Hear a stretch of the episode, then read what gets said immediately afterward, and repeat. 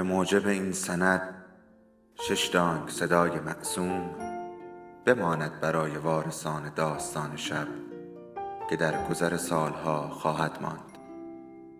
ارادتمند داستان شب.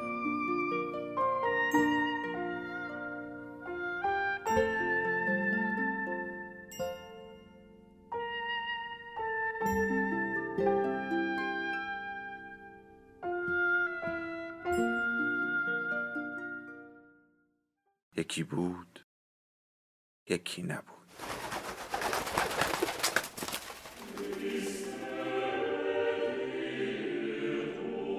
انسان در جستجوی معنا. نویسنده ویکتور فرانکل. مترجم علیرضا ارجا انتشارات شمشاد.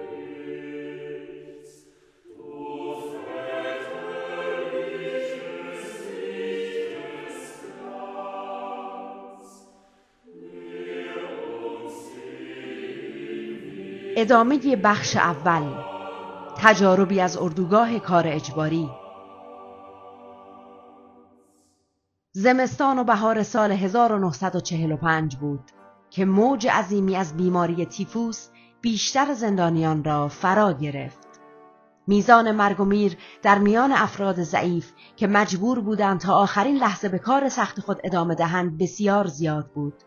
بخشی که بیماران را بستری کرده بودند بسیار نامناسب بود و در آنجا هیچ دارو و خدمتی وجود نداشت.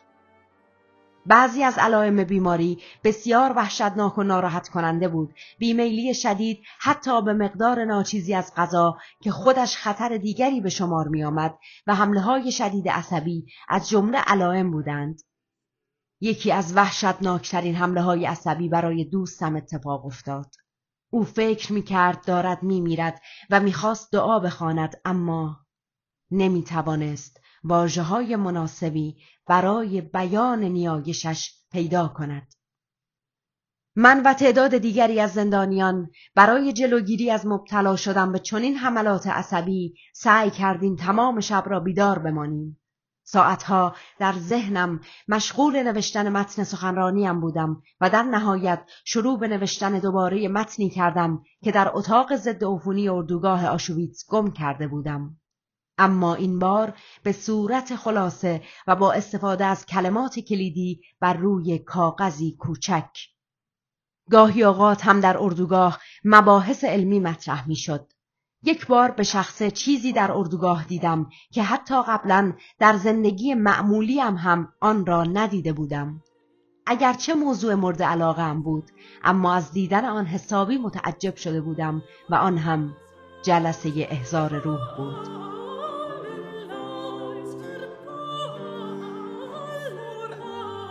من هم از طرف دکتر اردوگاه که خودش هم یک زندانی بود و می‌دانست تخصصم روانشناسی است به یکی از این جلسات دعوت شدم.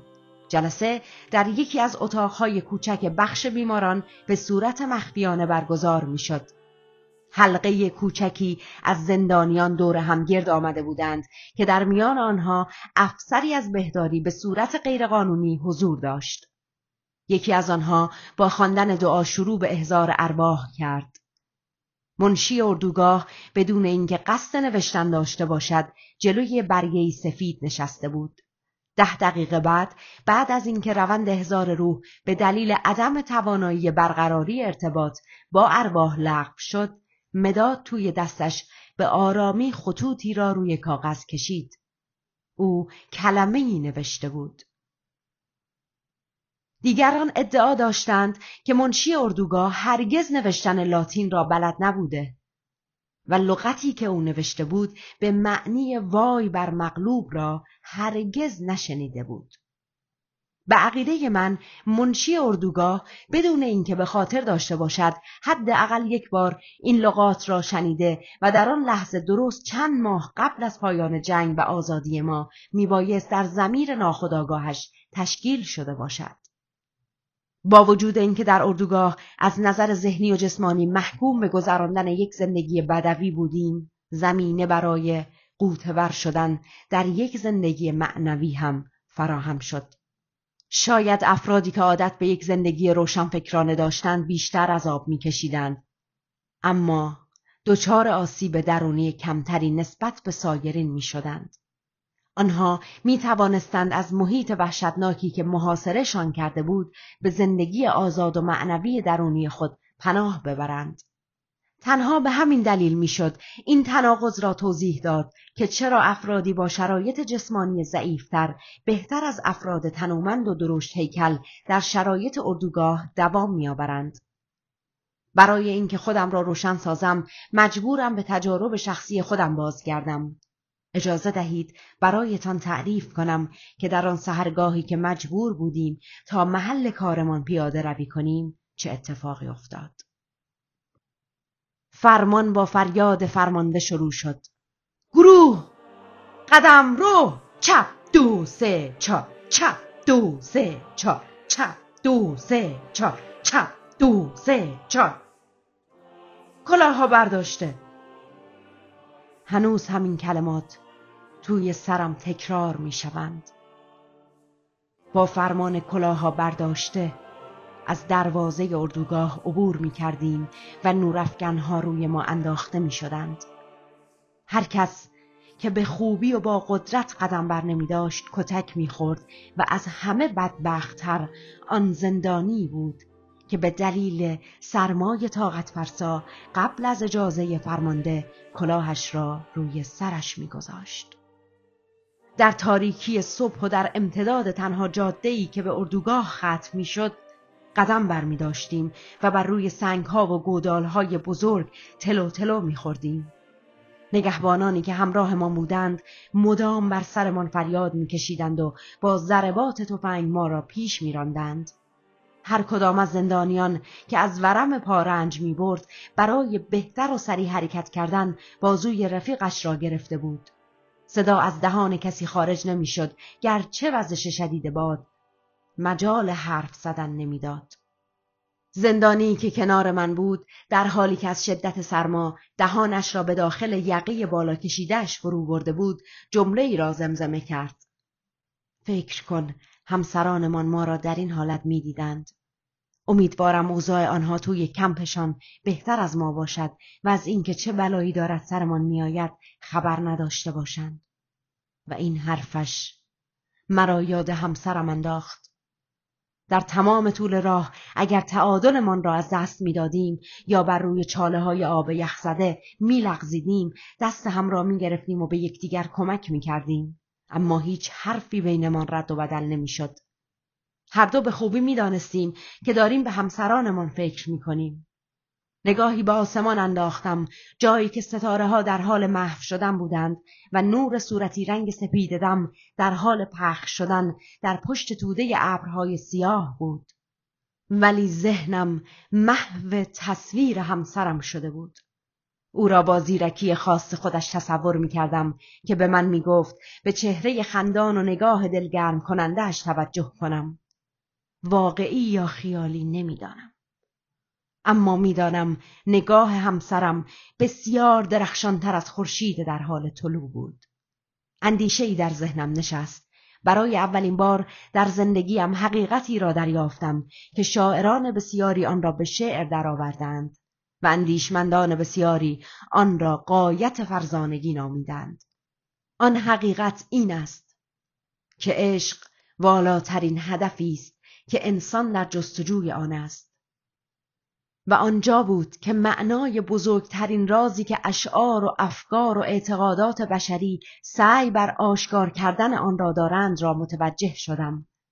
رستگاری بشر در راه عشق و در خود عشق است. درک کردم چگونه انسانی که دیگر هیچ چیزی در دنیا برایش باقی نمانده هنوز هم می‌تواند به خوشی بیندیشد و حتی برای یک لحظه هم که شده در اندیشه معشوق باشد. وقتی یک انسان در شرایط کامل نابودی قرار دارد و نمی‌تواند خودش را در مسیر بهتری جای دهد وقتی تنها دستاوردش رنج بردن بهتر و شرافتمندانه تر از عذابهایش است در چنین شرایطی می‌تواند با اندیشیدن به معشوق و خاطرات عاشقانش به خوشنودی کامل دست یابد. برای اولین بار در زندگیم معنای واقعی این جمله را به خوبی دریافتم. فرشته ها در اندیشه ابدی یک شکوه بی پایان غرقند.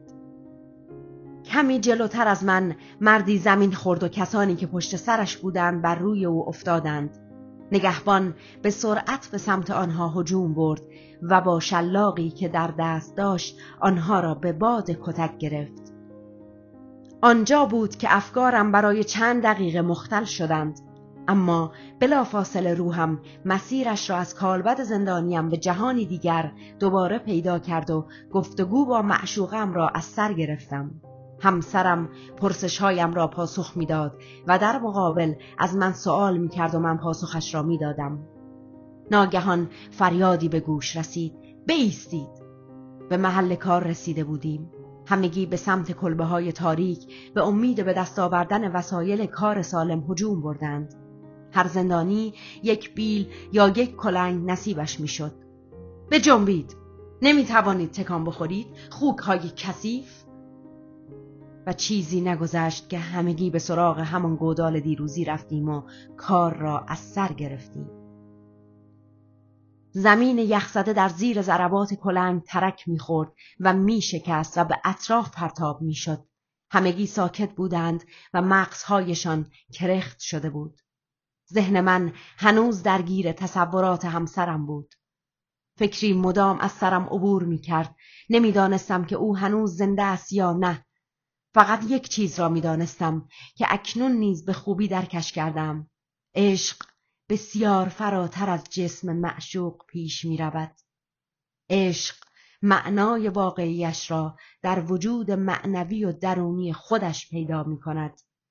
چه معشوق حضور داشته باشد چه نداشته باشد چه زنده باشد و چه از این دنیا رفته باشد عشق به طریقی اهمیت و جایگاه خودش را پیدا خواهد کرد.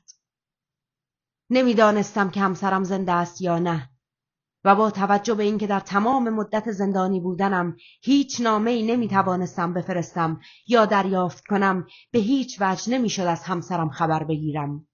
اما در آن زمان این موضوع برایم اهمیت نداشت.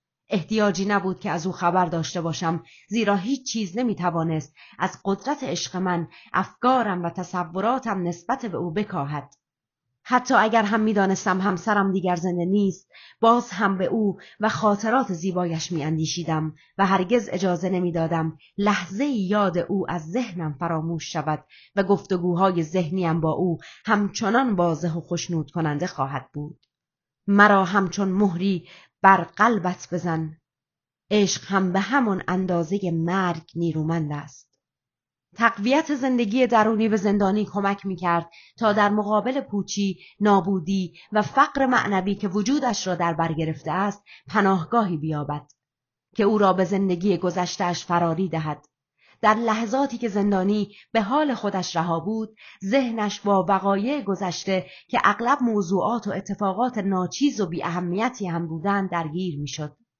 اما ذهن دلتنگ او همین اتفاقات را با شکوه و جلوه خاصی تصور می کرد و به آنها خصوصیات عجیبی اطلاق می کرد. در حالی که جهان زندانیان و وجودشان فاصله زیادی با آنها داشت و روحشان با حسرت فراوان در آنها نفوذ می کرد در عالم خیال این وقایع برای من مثل باز کردن در آپارتمانم راندن اتوبوس جواب دادن به تلفنم یا روشن کردن لامپ اتاقم بودند. افکارمان تا این حد در جزئیات فرو می رفت و همین خاطرات تا سرحد گریستن ما را با خود جلو می بردند. چنان که زندگی درونی یک زندانی ژرفتر می‌شد زیبایی هنر و طبیعت را بیشتر درک می کرد و تحت تأثیر آنها گاهی پیرامون ترسناک خودش را کاملا به فراموشی می سپرد. اگر کسی چهره های ما را در سفرمان از آشویتس به اردوگاه می‌دید که چگونه نگاهمان از لابلای پنجره های میلدار و واگن زندانیان به کوهها و قله های درخشان در زیر نور آفتاب دوخته شده بود هرگز باور نمی‌کرد که آن صورتها صورت مردانی باشند که تمام امید به زندگی و آزادی را از دست داده اند. با وجود آن عامل و شاید هم به دلیل آن ما محو زیبایی طبیعتی شده بودیم که مدتها بود از او جدا مانده بودیم در اردوگاه هم مردی توجه رفیقش که در کنارش مشغول کار بود را به منظره زیبای غروب خورشید در میان درختان سر به فلک کشیده جنگلها جلب می کند. همان جنگلی که ما در آن کارخانه عظیم اسلحه سازی بنا کرده بودیم. یک روز عصر که از فرط خستگی کف کلبمان مشغول استراحت بودیم و کاسه سوپ در دستمان بود یکی از دوستان زندانی به سرعت به داخل کلبه آمد و از ما خواست که به حیات برویم و غروب زیبای خورشید را تماشا کنیم. به بیرون رفتیم و توده عظیمی از ابرها را در حالی که خورشید داشت غروب می کرد دیدیم و آسمانی که توسط آن ابرها جان تازه‌ای گرفته بود. ابرهایی که پیوسته در حال دگرگونی و رنگوز کردن از آبی کبود به ارقوانی بودند کلبه خاکستری و ویران ما تضاد عجیبی را در مقابل انعکاس درخشش آسمان در چاله های آب روی زمین به وجود می آورد. بعد از اینکه چند دقیقه همگی در سکوت و محو تماشای این صحنه بودیم یکی از زندانیان به دیگری گفت دنیا تا چه حد می‌تواند زیبا باشد؟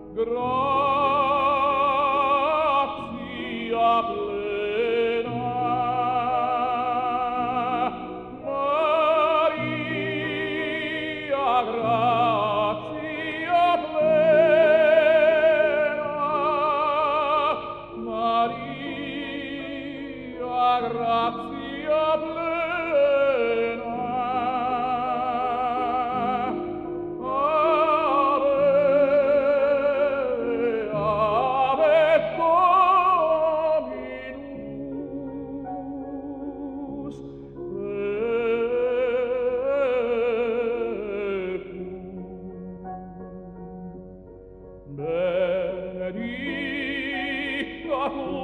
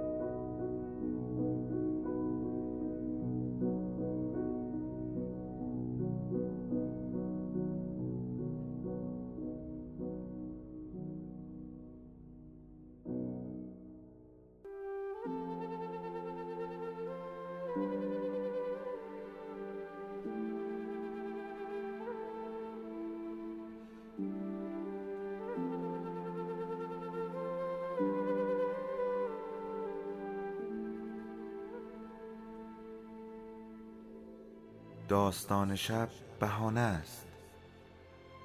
برای با هم بودن دور هم نشستن شنیده شدن.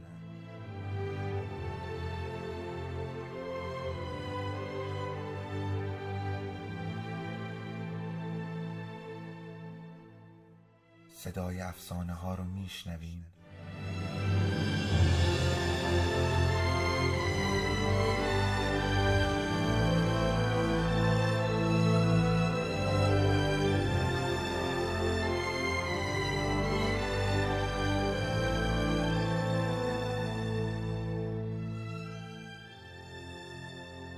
sabes tú un peje.